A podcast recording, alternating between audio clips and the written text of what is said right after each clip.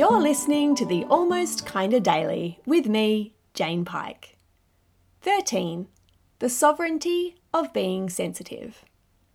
I got to reading another book recently called The Electricity of Every Living Thing.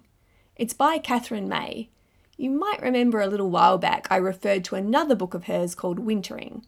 Well, the other night I was all in a huff while suffering from a book hangover.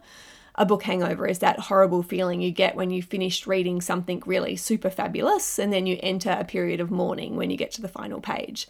Anyway, my Kindle read my mind and said, Seeing as though you've read this, cue the book Wintering, we think you might like. And because I'm easy as one, two, three when it comes to being convinced of a good book, in my defense, having a book hangover does put you in a vulnerable position. I clicked buy and I went on my merry book guzzling way.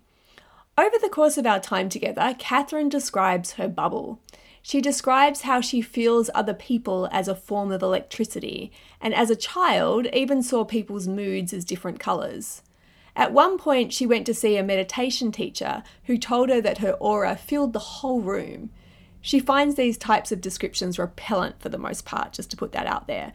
But then he went on to say that her need for personal space was queenly, that she would be able to feel immediately when someone broached her zone. In her words, it was the first time anyone had described her sensitivities as something to be respected, as queenly, as a gift. Then she said, Imagine if instead of ignoring other people's needs, it was considered a basic politeness to observe other people's responses to our social overtures and adjust accordingly. Imagine if we accepted that there are a whole range of personalities out there and that one size does not fit all. I loved this.